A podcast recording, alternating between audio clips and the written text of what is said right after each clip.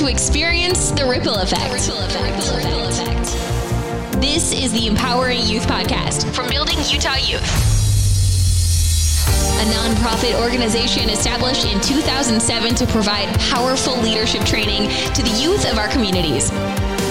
And now, here's your host, BUY board member, co owner of Rapport International, and certified trainer, Brett Johnston. Hello, and welcome back to the Empowering Youth Podcast. I'm Brett Johnston. I'm Jeff Catano. I'm JJ Chanowski.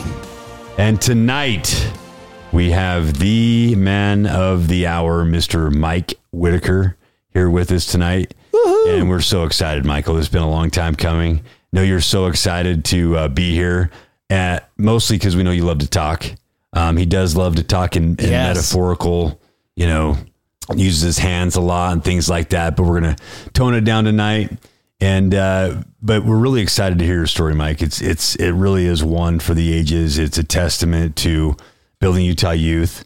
It's really a, a lot of how building Utah youth came to be. But we want to really make this focused, you know, uh, on you, you and your journey, and and you are one of the most mature individuals in this room. Wow, there's the compliment. yes, I am the aged in the room. Yeah, that's okay. And let's not forget Maesa. Yeah, Maesa's here and Preston's here. Yeah. Increase that agedness. it's all good. It is earned my stripes for sure. You know, Michael, um, you were in this room, especially the first one to attend a Rapport class. Believe that? Wow. Yeah. Uh, that is true. That is kind of a stunner. Now that I look around the room, I, I would have not uh, put that together. There, no, not at all. Wouldn't connect those dots. What year did you attend Leader One? 2000, uh, 2007, I believe. Yeah. And how'd you get there? I got there from um, my accountant. Uh, he discovered uh, we were discussing what we could do to to launch the company forward a little bit more.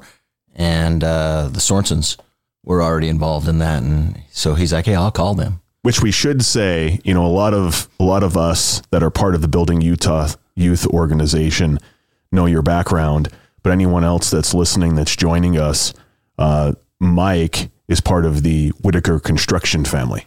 Okay. Yes, I am. I'm a third generation Whitaker Construction Company. Uh, you know, born and raised by it in it. Uh, grateful for all the lessons that I got there. But yeah, literally was born dragging his knuckles. Mm-hmm. Yes, yes, yes. There's the calluses are gone. I've been in the office a little too long. Uh, I still drag them. Yeah, so I uh, would like to get the fast forward version of that. You know, your Whitaker upbringing um, when you joined the company, because I know you basically okay. joined the company upon you know going to work with Dad. Oh, but yeah you know, birth, really, really almost. when, yeah, really when you actually joined the company and started to, you know, embody yourself in what that world was all about. Right. Um, well, I mean, it starts off as a, as a small child playing with a tractor under my mom's desk while she did AP, payroll, um, all of those things within the company. And, uh, you know, back in those days, it was hard to find a sitter and we were very self sufficient. So I got to live under her desk.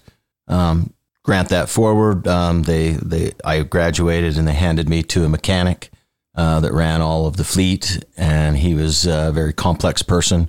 Loved to have the son of the boss under him, and uh, and really was hard uh, for a young man to work for. He was he was he cracked a whip on me. How old were you? Um, I would guess probably in that time I was probably I don't know maybe 10, 11. Did you really, um, you know, from when you were young underneath the desk at work with mom, you know, did you have develop a passion for the the business right then and there, or did it take you know years later? And I think it definitely took time. However, I got a chance to see him interact. Right, so I, I believe uh, that was the beginning of my love for the blue collar construction worker.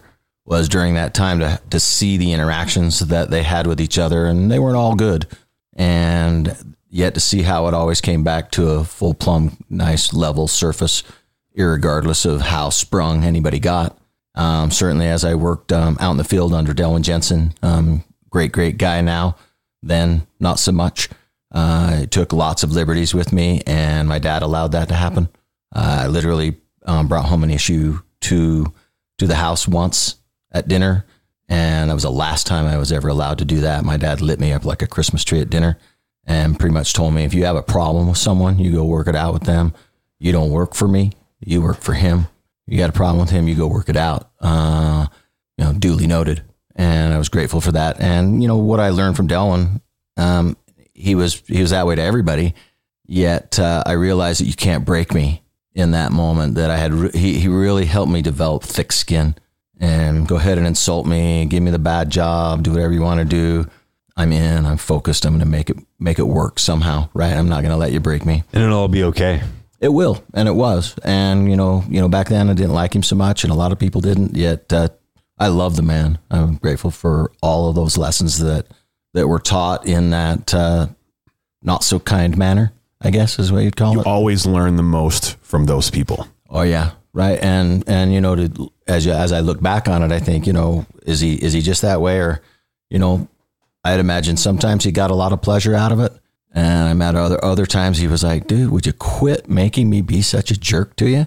You know, can you just listen and It execute? sounds like being a parent. Bingo. Yeah. And, Yeah. He, and he took some of that responsibility and, and, and gratefully for my upbringing, I was raised in a construction company by everybody and everybody was treated like family.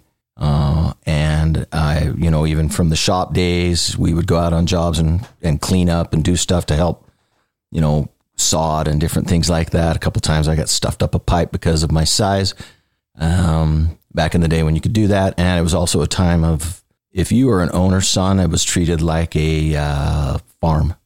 Um, I can't have one of you as my friends work there and go into that hazardous environment and risk being injured or killed. However, I can stuff my son in there. Oh yeah, boom, and I did, and and it was fine, right? And uh, and I learned a lot from that. Yeah, graduated through that and really recognized that you know each um, task and job I was given, um, you know, as as far as going out and being a laborer on a crew, uh, you know, I remember vividly one of the first operations I had. I, one of the bigger ones was they sent me out to Wendover uh, to lay a water line out in the desert, and I was a laborer on the crew, and I rode out with a transport and had my bags, and they dumped me off in the desert, and uh, spent a whole summer out there chasing rattlesnakes, Oh my God. eating dust, and uh, just getting after it, and um, really, really, really um, grew as Good a gosh, person. what was that like going inside a pipe for the first time? It's you know it's pretty pretty daunting, really. I mean, it, it- claustrophobia kind Yeah. of sets in. I'm really not claustrophobic. Probably am a little more now than I was then. Yet it was I was focused on accomplishing the task, and I think as a pleaser, as we are a lot of times as we're young, I was you know I was I was executing that. You know, they needed that done. My size, my shoulders fit. You were at that, that moment in time. You were the you were the person for the job, I was, a and you were ready job. to be that person. Oh yeah, and then that extended out in, especially in the Wendover job, I had a little um, gurney I would climb on, and I would grout the joints, and they would slide me down the hole with a bucket of grout. I would grout the joint, and uh, I remember my buddy Stan Lamakuhu, God rest his soul, beautiful man. Uh, he had the rope, and they'd start laying pipe, and when I'd get done, he'd look in, and and then he'd drag me out. And when I was done, and we just leapfrogged ourselves uh, across the desert, putting in the water lines for Wendover, coming from Wells area, and, and it was really, really, really uh, an awesome thing. And uh, more importantly, that you know you, you get the boss's son on your job, and I'm sure a bunch of people were like, ah, damn it, this stuff's going to wind up home. I better be on my on my own deals. And it and it took a while for a lot of them to recognize it. Now, and nothing left the job site, and as I got close to to those foremen and those operators and those pipe layers and laborers, they they helped raise me, and I am absolutely grateful for that. I had so many moms and dads and and uh, powerful influences in the blue collar community, and they were salt of the earth, shirt off your back. They would do anything, and and I watched them do some of the most incredible, amazing things, and I recognized what they were able to compel me to do, and I was doing some pretty amazing, incredible things, and and it just drives you within your life. It really helped create the Mike today. It did. It forged me, and it was a forging. None of it was easy, and and I had to recognize that that uh, um, being an sob, son of the boss, I needed. You know, I was okay with the low man on the totem pole. Whatever you needed, I expected it. Quite frankly, And I think maybe that was a strength that I began to develop early on was is that I know you're going to make me do a bunch of stuff that I don't want to do and that you don't want to do. And some of it, you're just going to taunt me.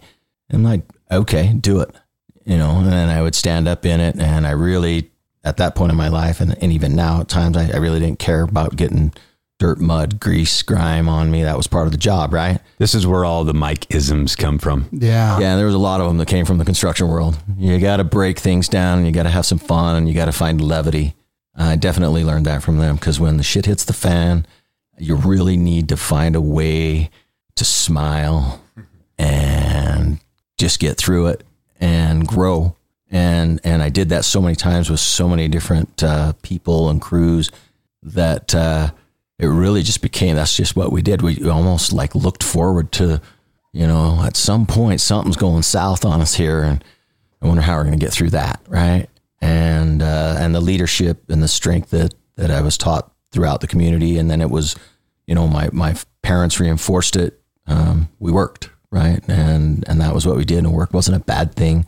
You know, I literally got introduced to the construction company. That was when I get to spend time with my dad. You know, I, I, I I vividly remember in North Ogden Lift Station as a kid that I, you know, we would go on weekends, Saturdays and Sundays when the crews weren't there, and we'd clean, paint. Um, and that's the time I had a chance to spend some quality time with my dad because he was always working. And dang, I, I thought that was awesome. Because it was awesome. It was, you know, and, Yeah. and I get a little bitter today. We can't we can't bring our kids out there, and that helped me get a passion for what we do to see some things get built and to realize, man, this is going to pump water to the city. Know, I was like, wow, you know, this is pretty cool, and to get to clean this off and look what that looks like, and and sweat a little, and more importantly, stand elbow to elbow with your dad. Well, and you know, as you talk, Mike, I think about the listeners, the young kids that are going to be listening to you, and you talk about Wendover and, and laying pipe from wells to Wendover. And you alluded that you were raised by a lot of dads. And I think the lesson for me as I listen to you is no matter what job, you're going to start at the bottom. But as you progress in your career, those lessons, like where you're at today, you can be very intelligent when you're bidding or talking about a job to make better decisions for the crews as they're going forward.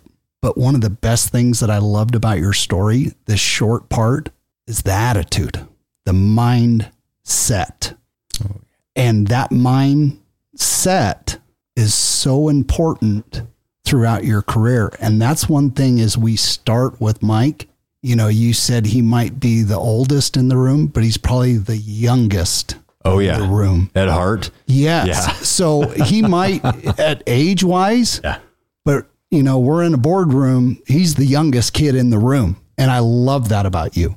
So, you know, there's ah. there's Mike's superpower It is. you know, and not to take too much of that, but I, I want to, as I sit here, I'm like, what are the kids? I want them to suck as much education from you. And that's what I got in this short part. So please continue. Oh, and think about the the trust, Mike, that your dad had in in these men. Oh, Yeah. that's what that It- is kind of remarkable. I as you mean, turn around and look back literally at it. tossed me to the wolves, Yeah. He knew. and he was like, "No, we're good." Yeah, these are these are these are the greatest people I know on the mm-hmm. planet, and and I know that they're going to give you it. They're going to help mm-hmm. you build that foundation of who Mike is moving forward in his life. And I know you took that, you know, finishing school and then and then off to college. You kind of took these principles and this foundation that you had forged into that Oh, arena. it was so powerful to to live that and go through those moments and and those projects that we would build and the hours we would log. When I went to college, uh, yeah, I, I was I was good to go. I needed that break, and and that was a wonderful thing with the construction world that it did for me relative to college was is I had a summer where I worked my body, and then I'd go back to school, and I was so ready to crack a book and and and and get after it that my focus was was really where it's supposed to be. But by the end of the spring, oh God, I needed to go kick a shovel. I was so done with having all of that work hanging over my shoulders all the time. And it pushed me into that construction environment where I gave the very best that I had and really got into it and was really looking forward to it. So there was, they were bookends that kept me going, right? And then to be raised by a blue collar family like that, um, you get into college and you start all these um, attitudes and these people start pushing around. And I remember uh, vividly in the in the Sigma Chi fraternity, there was one guy they called Bill, um, and he he had a young kid from Chicago, real small stature kid, and and he was a he was a tough guy, and he so that was Billy's pet. They called him, and he he used to taunt him relentlessly. And what I recognized with me is I, I found myself crowding this bully, so to speak. And he really wasn't a bully. Uh, he was just having fun with it. And I wanted to stand near the flame to see if I'd get burned. Because I, I hang out with people that would eat this guy. You're like, I got guys in my life right now that would that would make you into a mud hole. But Oh, completely into a puddle, right? Yeah. So I was just like, yeah, bring it. Let's see what you got. You know, I'm I'm okay Yeah. getting stung, and and as a result, there was no sting in there. He just noticed everybody would flee, and then he'd look over and there I'd be standing. So we had to be pretty good friends. Um, and I was like, oh, interesting. Thanks to the blue collar raising, thanks to those men and women that uh, that made life not so easy on me. Um, it it it completely came out in that moment, and and it also drove me to to contribute and to participate. And I mean, a lot of that came from my mother. She was very active uh, within the Eagles Lodge and giving of her time and all of that to her. It was something that I mean, I who wants to be house manager of a fraternity house, right? Have these men keep the bathrooms clean. I mean, sounds like a thankless job. It is, by the way. I volunteered. You know, I, I ran for that office and I was the house manager and managed a bunch of that stuff. And then I wound up uh, rising up through the ranks and I became uh, the consul or the president of the fraternity. And wow, the lessons that were taught and forged in that in that fraternal environment of uh, um, certainly strength and attitude and, and learning about others. I I quickly, you know, one of our mottos is, you know, and and I won't read the whole thing, but different, you know, friendship among members with different temperaments, talents, and convictions uh, is far superior, basically, to to hanging around with a bunch of people that are the same. absolutely. And it is so true. And I had a chance to physically see that play out in that fraternity house because there were people from Chicago, from San Francisco, from New York, and they're really, um, they come at a really tough angle and they're really hard for a nice kid, quote unquote, from Utah to like take, right? So you, you find yourself in a circumstance where I'm not budging, he's not budging, he's being a real jerk. I'm still coming from the soft thing. Finally, I start stiffing up and getting a finger in his chest. Yet we have to figure it out together because neither neither of us are leaving. And it created that opportunity that I recognize now that I allowed and showed them how to lighten up a little bit. And and they gave me that ability to, hey dude, you need to stiffen up and come at a little bit more obtuse angle than you're coming and and let's just get through this and get on. And I see that in my life. Um, and I gravitate towards those circumstances and those situations. I like people that are different. Um, it makes for some awkward moments. It's fun. Yeah. Yeah. And engaging in that awkward conversation, Yeah. that's real growth and awareness. Oh, Ta- absolutely. talking about perspective. Yeah. And it's always fun. Yeah. Right? I mean, it's never dull. And it's just like, where in the are they going? and then you're like, wow, that looks fun. Uh, and let me catch up. Um, because I would have never considered that that was an option, right? You know, and that's getting to be something that's more and more as you grew up in, here in, in, you know, northern uh, Utah, you know, the demographic, uh, you know, it, it, it's not very broad, right? There's not a lot of, of different perspectives and, and different, you know, life experiences. And it's start, it's beginning to change, you know, Very much so. Um, and, and the other thing that's changed that is people being able to be more flexible in where they work and how they work and being able to move more and all that and being able to really experience and learn from diversity, you know, different perspectives. Oh yeah, and I'm grateful that it's happening. Uh, it makes it a funner place. Well, it makes it fun and awkward, both, right? Awkward is fun if you really think about it. Yeah. It's like You if know, people only listen to the same news station, they only get the same news. That's true. Yeah. You know, as you think back to leaving, uh, you know, college and, you know, diving in head first, both feet, right into that puddle, that mud hole. Yeah. We know the Mikeisms, um, the pit. Uh, you know, that's when it really starts to, to Grow Lakes. Oh, Gross Lakes, big time. Yeah, as I graduated, you know, when I, I was finishing college, I had an opportunity to be a project engineer on a building a sewer system for the city of Bellevue, Idaho, which is just uh, outside of Hailey, um, up near Ketchum. And wow, what an awesome experience that was! I had a chance to go out and interact with uh, certainly homeowners to to work things out, track quantities. The first fax machine I ever saw. Ooh, it was awesome. Yeah, we actually Wow. bought one. The and- listeners are like laughing about a fax machine, What's or the kids are going, "What's a fax machine?" Oh, yeah, It Exactly. was big time. We bought one, and we, when we left the job, we it was a contract requirement to leave it with the city because that was the city's first fax machine, also. And so, you know, to be able to work and and and develop um, in that in a little different con, you know, position other than building it. It was I was organizing things so that it could be built, and that's a it's a little different twist on it. And it was very valuable for me to do that because I I remember coming back from that project and uh, my mentor Bob Phillips, God rest his soul, he uh, he brought me in and he just says, "Hey man, I, I would like to bring you in the office and and train you to be an estimator." It's like, oh, okay, right? Well, you know, whatever that means. And as I work, Yeah, you're going to be responsible for whether or not we make money on a whole new level. yeah, Yeah. yeah, or you're gonna you got to feed the crews now, and if you don't, there's a lot of families that are going to go hungry. So let's get this right. And uh, I I mentored under him, and I, and and it was a, just an incredible experience. And he gave he was also one of those that would give you those opportunities to fail, and then you'd come back and and then he would download you. Right? What happened? What did they do when you said that? Right? He'd even set me up. Yeah, go over there and tell them this, uh, knowing full and well I was going to get blown up as soon as it came out of my mouth.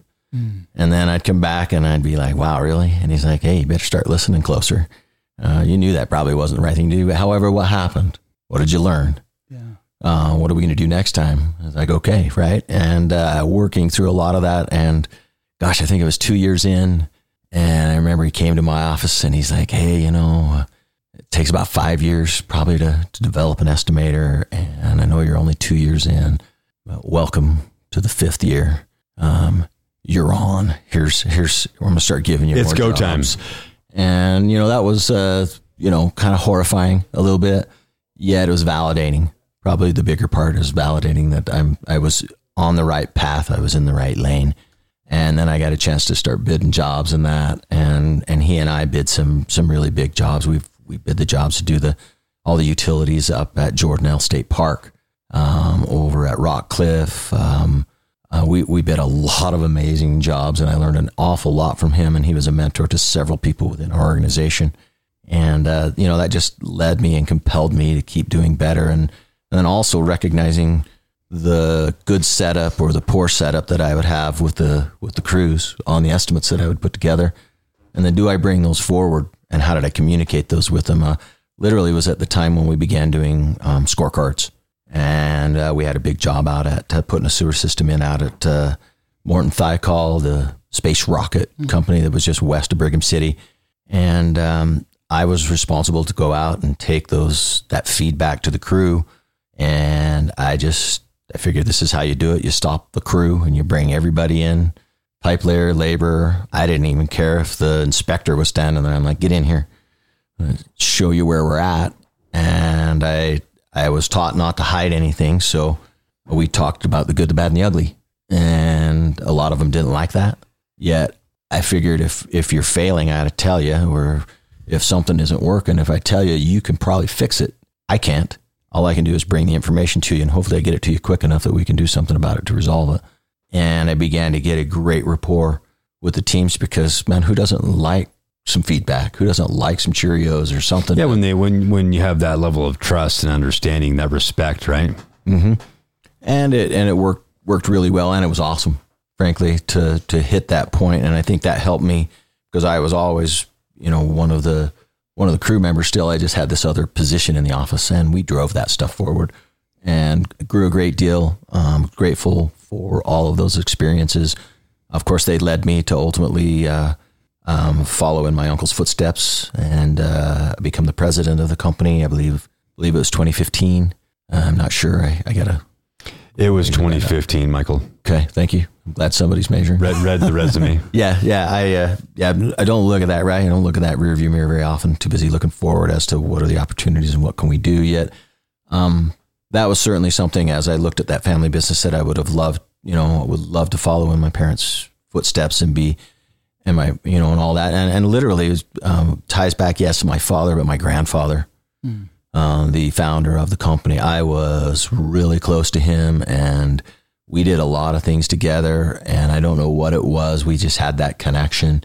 And honestly, I, I, I still to this day recognize and I, I'm a very spiritual man, and I, I know I have a reckoning someday, and I'm going to see him mm. one day. And uh, everything I'm doing is in that vein um, to make that a good reunion so that I've honored his name and his legacy and the hard work that he put in and the path that he put me on and where I've been able to grow it and to take it, which is quite remarkable, frankly. Uh, and it and it goes to the credit, you know, always goes out to the teams.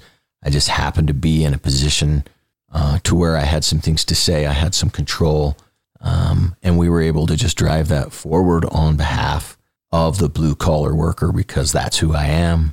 Um, those are the, that's who I love, and I don't believe that uh, there's enough credit given to those those people on our on the planet that are out there grinding and doing those jobs because honestly, they are amazing. I mean, I, I, liken it some of the jobs that we do. It's like open heart surgery uh, when we when we go in and dig up these water mains and these sewer mains, and we're in these intersections. Yet we don't get the courtesy of a operating room with with nobody gets to. There's nothing sterile about the environment. Oh, absolutely not. You've got people walking, driving, flipping you off, throwing stuff at you. All those things. Nobody wants you there. Uh, yet there we are with that carotid artery in our hand um, taking all that abuse. Mm-hmm. And it takes a special person to be able to stay focused on that and do that. And that was uh, and is an incredible thing. And that's one of the things that drives me is to continue to do that and to to have those men and women recognize how awesome they are for what they do. So it's not just, oh, you don't have to be a CEO, you don't have to be a computer designer or anything like that. You can be the best operator, the best pipe layer, the best project engineer, project manager to help build things and create impact in lives. I mean, I don't know. I'd say underground plumbing's probably one of the greatest inventions on the planet. It's one of my favorite, right? Yeah. I prefer Amen. when I flush the toilet that it doesn't stay there and it doesn't come back, it leaves. and that's a beautiful thing. And we create opportunity within that. And uh, it just gets you know, it gets buried and nobody sees it, and we're just angry because you screwed up my drive to work today. You know, as I listen to you talk, Mike, you, you guys, I mean, there isn't a soul that's been to a, a Building Utah Youth graduation for years that hasn't heard in some fashion or form that life shows up on a random, mm. you know, Thursday or, or whatever the class day is, and, you know, drags you to your knees. And that's what life's all about. And everything that you've talked about, you know, from the moment that you were underneath the desk, you know, recognizing at that moment as you take a moment and look back at that and your mom being there and everything that she was in charge of. And now you have teams of people that run those departments and and that was mom's job. Oh, yeah. and yeah and yeah it was mom's job and michael was underneath the desk playing with tractors you know. And you fast forward that and all the opportunities you've talked about life continued to show up on a random day and you still have a choice. And JJ talked about the attitude, and the attitude is what it's all about. Oh yeah, it's yeah. it's when you have that positive attitude, when you have that positive outlook, you can make it whatever you want. Yeah, you know, you turn lemons into lemonade, right? But that continues to show up over and over again. The challenges in the fraternity, the challenges at college, the challenges of you know being the uh, not all the F and G, but the Mm, SOB, SOB, boss, yeah. right? Yeah, yeah, mm-hmm. and and being the SOB, I mean that's that's the, it, there's so many out there that can relate to that, but not just in that sense. It's like there's circles that they run in. You know, families run in circles, and they have you know people that impact them. Your your parents have friends, their friends. You look up to those those people, and sometimes those friends are a little hard on you because they look at you as their own kids and it and it that's the way it rolls around. But when I heard you talking about your mom and your dad and taking over the role of president, I want to just slide back a couple of notches to you going to leadership breakthrough one where we started in 2007 and how that impacted your life because you were already a great husband. I didn't. We'll go with that. We're gonna we're gonna, we're gonna go with that. But but but a great man, you know, and a, a great I was friend firing for my family. great absolutely. friend. Like Mm-hmm. in, in in your mind, you were working that hard for your family, right? Absolutely. And providing for them, just like your dad did, and Yep. just like your grandfather did. That was the script, and everybody I worked with, you know, they taught me to be willful. Yeah. Yeah, we're gonna get there. Just don't know how. And you've carried that into the core values of Whitaker. That's a big piece of those core values. Yes. When you read through those core values, it's like that's a human that lives inside of that. And that's where that was created from. But as you think back to that journey and starting that self reflection journey and holding up that mirror, you know, how did that taste for you? Oh, I was. I tell you, going like going back like L, the LB one experience. Yes, it was. Uh, I realized uh, as I as I went through that again, it was it's very very hard um, to to stare yourself in the mirror like that um, and not like what you see. Yet recognize that you can do something about it. And um, as I as I went through that, and I just went for it, I you know I really recognized um, that uh, in every organization, in families and things like that, uh, somebody's the one. Um, and I recognized, and, and I even wrote it in some of my statements, is that you know I'm I'm the spark that's going to create the fire that's going to ignite this um, into something different. Uh, and, not that it wasn't good or great where it was, it was awesome. It really was. It was a great experience and great people and all of that. And, and I knew with that, that could be so much more. And I recognized through LB1, it brought out that point that somebody needs to ring the bell. Somebody needs to create that, that energy and that, and that focus. And I, I, I made that commitment at that time that, uh, why not me? Um, I'm, I'm up and coming. I'm a family member. I've, I've got the experience. I, I've got some education. Um, let's do this.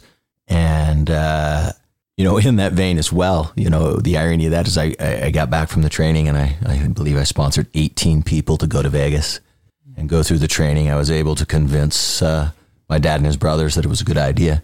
And uh, in doing so, uh, it was a great idea, except for uh, I walked on high for like an entire year um, where I was going to Vegas sometimes twice a week. And to go to Vegas from Logan is literally like a 24 hour experience.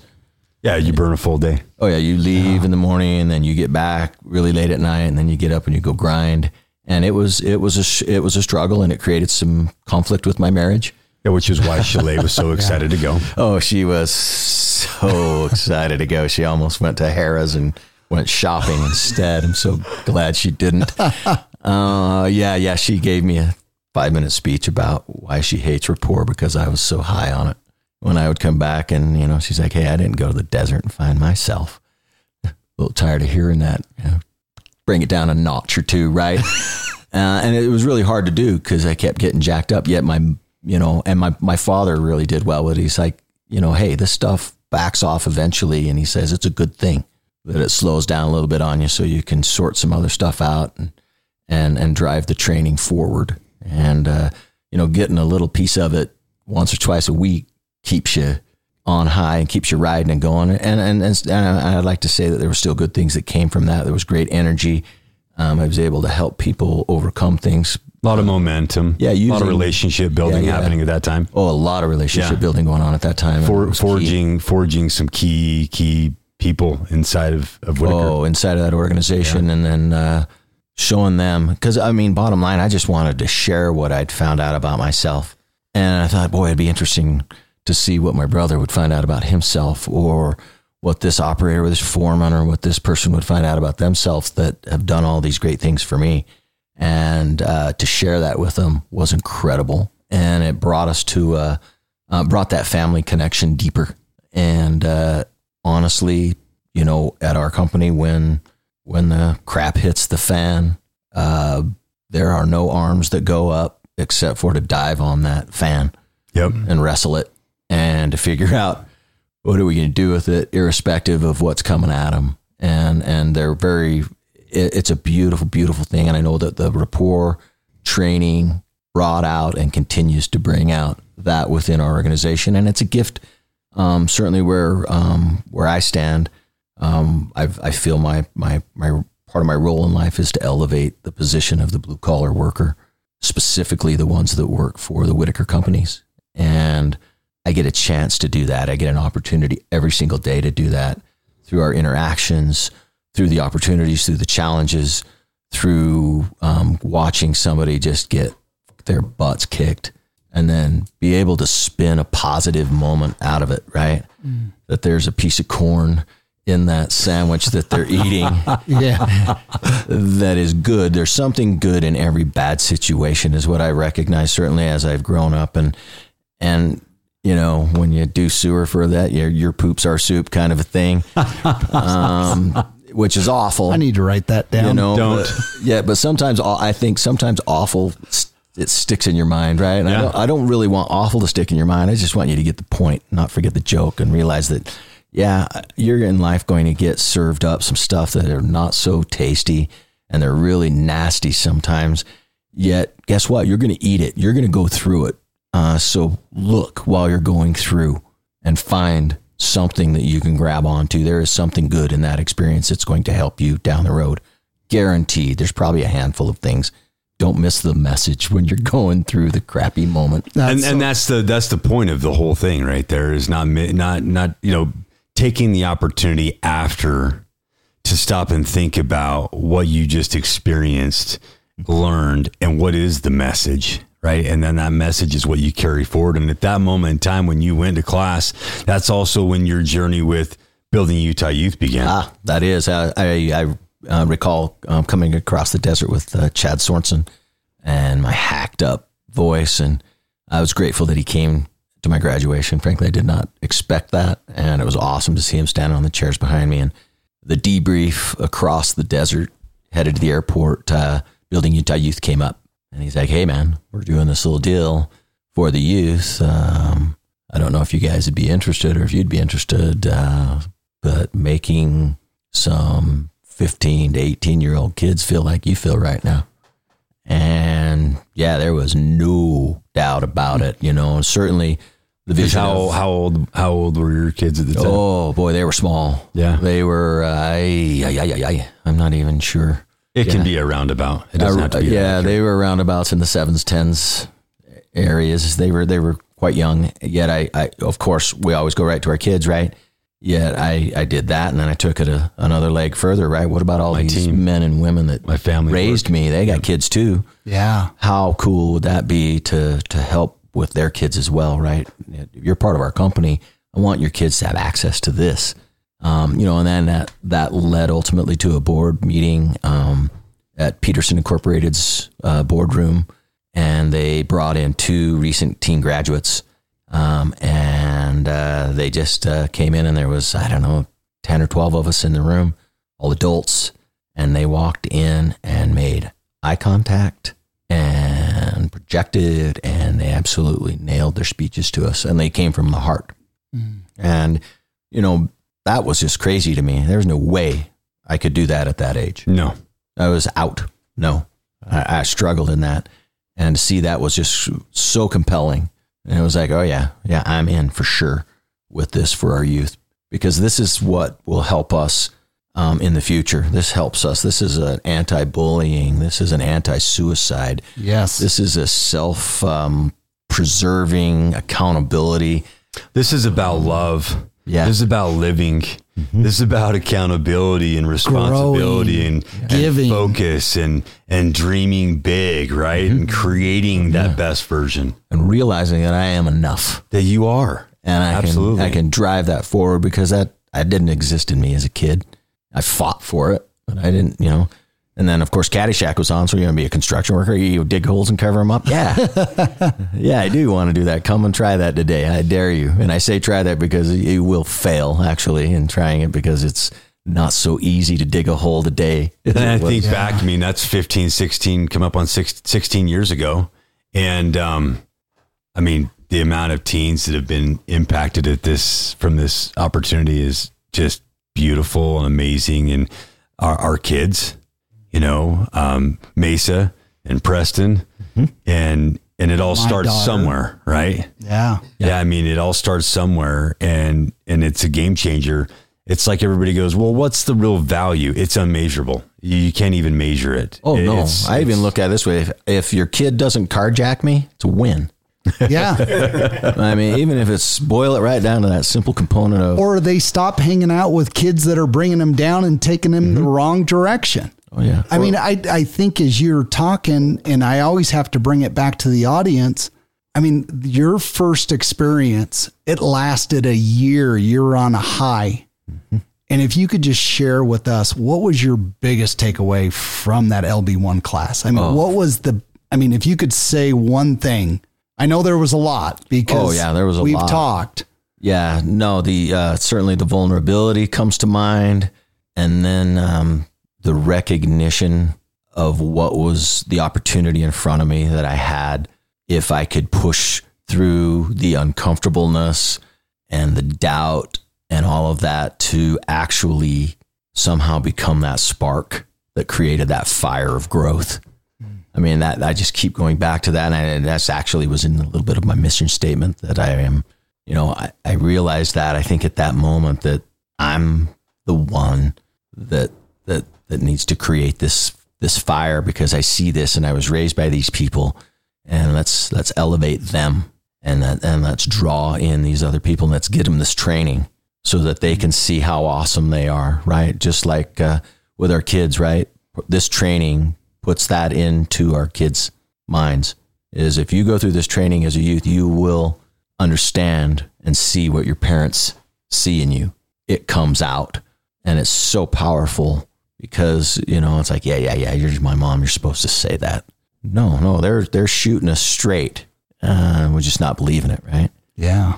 You know, Mike, you you you've led Whitaker for you know coming up on eight years in in many different ways, and that was a gift that just keeps on giving. I mean, there's just been tremendous growth, and you've created tremendous opportunity for so many to to be a part of that family. And yet, I would be doing you a disservice when you just mentioned vulnerability a minute ago. Um, you know, you've been blessed, man. Like so many blessings. You know, your your your family. Um, you know, the company, the the family there. Just the blessings are just everywhere, and yet you've had a couple of years of just some tough, tough years, man. Oh yeah, I've been smoked for the last uh, oh crap, probably four, Yeah. five years. Um, had a you know had a major crash, truck busted myself up a bit, and uh, you know not good. Um, went through a period at that time where, uh, um, of course, COVID came in and, and smothered us, and uh, at that time, my mom and dad were down in Yuma, Arizona. They went there every year, and I, you know, I had this great opportunity to fly my dad back in a in a jet service plane. And uh, you know, I don't know. I'm sure he's been on one in his life, but I was like, I'm gonna scratch up the money, and I want to fly down and get him and my mom and bring him back for Christmas. That was my plan. And COVID ruined that plan. He was cagey, didn't want to take the tests, so he he he chose not. And you know, probably it was roughly, I think it was a month and a half later, he uh, was out jeeping with his friends, and such a beautiful man. He got out of the jeep, and they were up on this big mountain, and he turned around and flipped a bunch of crap to some of his buddies, like he always does. Uh, took four steps and fell flat on his face, dead. Um, and gratefully, you know, the the Jeep club that was there, there was a there was a, a woman that held his hand. They held uh, blankets over him um, while they did CPR on him and out in the desert somewhere. And I'll just tell you, if you're in the desert and you go down and you're with 70 and 80 year old men, you're dead. You're going to die. You're not coming back with that experience, right? And, and I can laugh at it because, you know, it's just true, man. CPR is hard. And, you know, he, I look at it that way and, and I find peace in it because uh, he got the fast pass. And he was doing what he loved. Yeah, and he was on high and just gave some guys some stuff. And then more importantly, to see how the team uh, that he hangs with, how they rallied around him, how they rallied around my mother.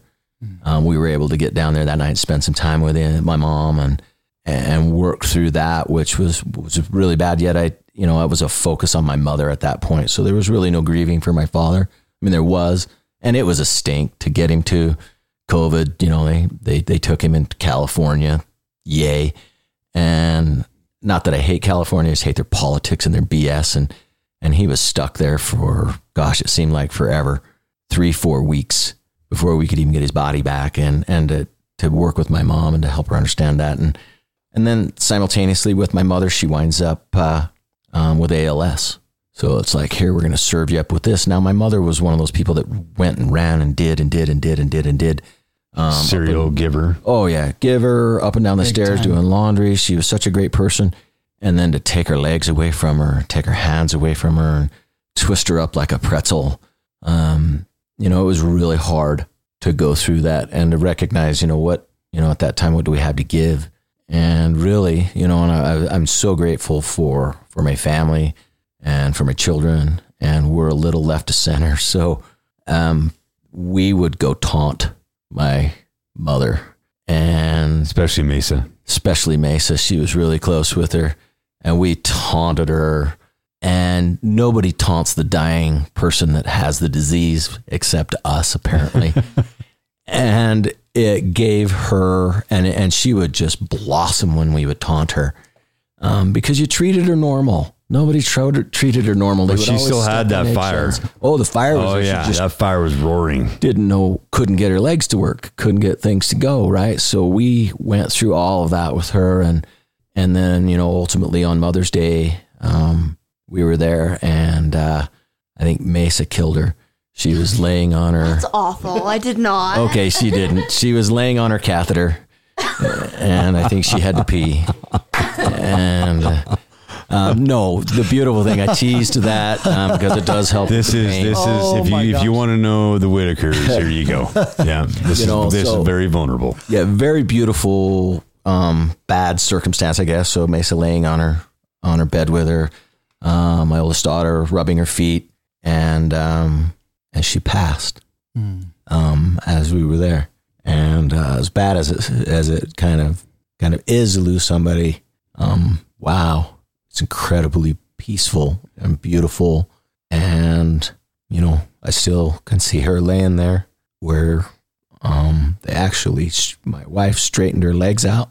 Um, it's the first time I saw her laying um, with her feet and sticking up on her knees where they should be and and at rest and it was just so hard to watch her suffer um, yet it was also quite a blessing um, and a lot of good things in life come out that way right yeah what was the message mike oh gosh so many messages but the message is to you know to live to to go to do to to be vulnerable with each other to give of oneself and to give of oneself means most importantly to give of your time. That's the most precious asset we have. And can we give of our time to others in the pursuit of something good and something positive mm-hmm. and creating a good impact, right? My mom made an incredible impact. My dad had an incredible impact on me and my brother and virtually anybody they came in contact with. That was the objective.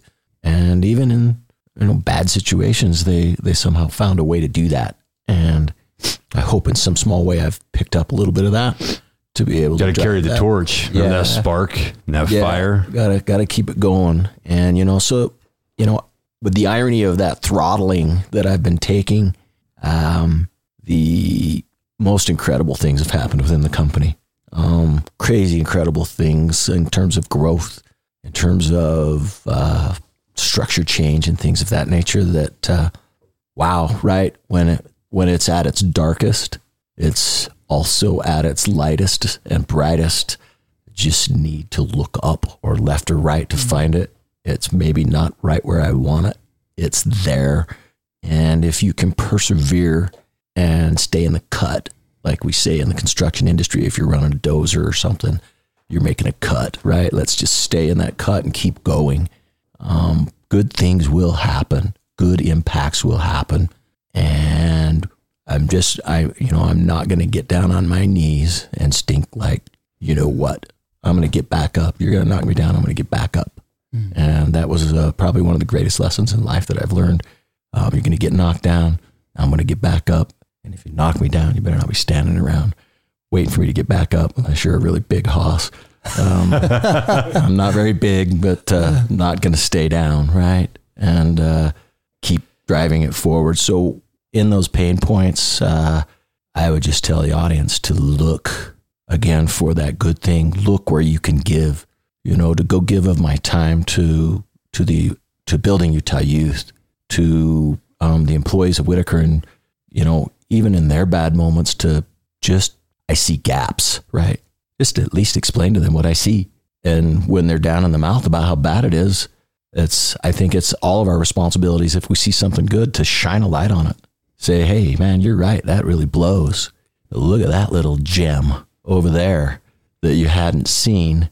And I just want to have you look at it and maybe pick it up because it's good. It's the darkness that really starts to help us bring light onto our why and our purpose and our reason for being. Oh yeah, absolutely, and that's where you'll find it. No doubt about it. Just uh, don't woe me, you know. Maybe just for a second, and then chase that out of your head. And uh, what next? And how do I get out of here? And how do I change this? And how do I pivot?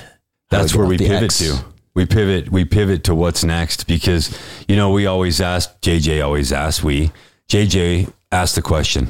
So, Mike, you know, one of my favorite questions is, you know, the the next steps, the next five years. Where are you heading, and and what what's the roadmap that you're you're heading towards? Ah. And you know, and and even before I get there, so keep that in the back of your mind. One thing that we as a group, the board, and all of Building Utah Youth and all the graduates know, givers gain, and you're you're such a big part of that. And your mother, I never met her. I'm sad that I never did, but you left out a, one part. And if it's okay, I'd like to bring it up. One of the things at the very end of her life, what did she say to you with her money? Oh, she. Uh, we were giving away some of her uh, some of her money, and uh, she um, she was very about the kids, and uh, I believe the number was it ten thousand dollars. Yes. She uh, wanted to make sure to give the biggest gift that she could give. I think the other charities she gave in the five thousand dollar range, and she was um, so impressed with building Utah Youth, and she was you know around in some of the original galas and came to those, and the work that we continue to do, she was all over it, and she's like, I want to make sure to give them that money because of the impact you're having on the youth, and um, she put her money where her mouth was for sure. And and as you're listening to this, everybody that's listening, you can give back to building Utah Youth. You can uh, reach out to us. You can reach us on you know the the web buildingutahyouth.org or just reach out to us on Facebook. Um, there's nothing bigger in life than giving a child a chance to become the best version of themselves. And that's what your mother, that's what your dad, your grandfather, you, Maesa, this whole group sitting here. And I, I'm just damn lucky to be just a small part of it. And and that's the other part, Brett. We talk about the ripple effect. And every graduate is a ripple. You're a ripple Oh yeah. and I, I'm grateful that I got to be part of this group. But going back to my question, next five years, Oh, What do? I'm you gonna see? Park it before the next five years and just say, hey, as far as being part of this board, uh, I've received more than I've given, and I'm just I've been a part of it as a board member, and I've had the pleasure to be the the chairman, the president, whatever title you want to throw at it. Yet to watch the board go from several people to a few people, and then balloon back up to several people on that board has been so awesome for me as an individual to realize that yeah the stuff that i find valuable they find valuable yet those monthly meetings a lot of times people like ah, i gotta go do that that thing that i do right? I walk out of our board meetings invigorated just by being around you. So you know if you have an opportunity if you've been through the training you want to participate in the board of directors um, it's a great way to recharge your soul on a monthly basis Even participate in the committees because we have Oh, the Yes. committees. so many committees. Great, Yeah. great opportunities with our committees to give back to the kids and to make that impact, right? Um, so the next five years uh, um, to continue to to work and develop um, building Utah youth. Um, um, all of us in here recognize, and we have several of us that are on the on the building committee um, to find a place to house us so that we can do more training, so that we can have a greater impact on our youth. Uh, it's it's it's needed now more than ever. Um, family wise, spend more time with my wife That's right. um, spend some time with my uh, with my kids, um, continue to grow the legacy of Whitaker Construction and the Whitaker companies. Um, we are currently 100% employee owned, and uh, to um, communicate those benefits to the employee owners, to find people that want to join our team, to find opportunities um, anywhere in the country that we can uh, create our footprint and bring our style and bring our construction services or whatever. I, I don't know if it's going to all stay in construction. Um, we're looking to acquire some companies and we're looking to continue to grow the grow the business. And my my lead there is going to be um, um, continuing to create that vision, uh, continuing to uh, get that succession dialed in, two or three deep every position, and continue to attract, train, and educate um, blue collar construction workers and elevate their position. Um, I've done that, but I'm not done. Um, I don't. I still don't believe that they that they get the He's joke. just getting started. Yeah, we're gonna still roll that out, and I, you know, I don't know that I plan on.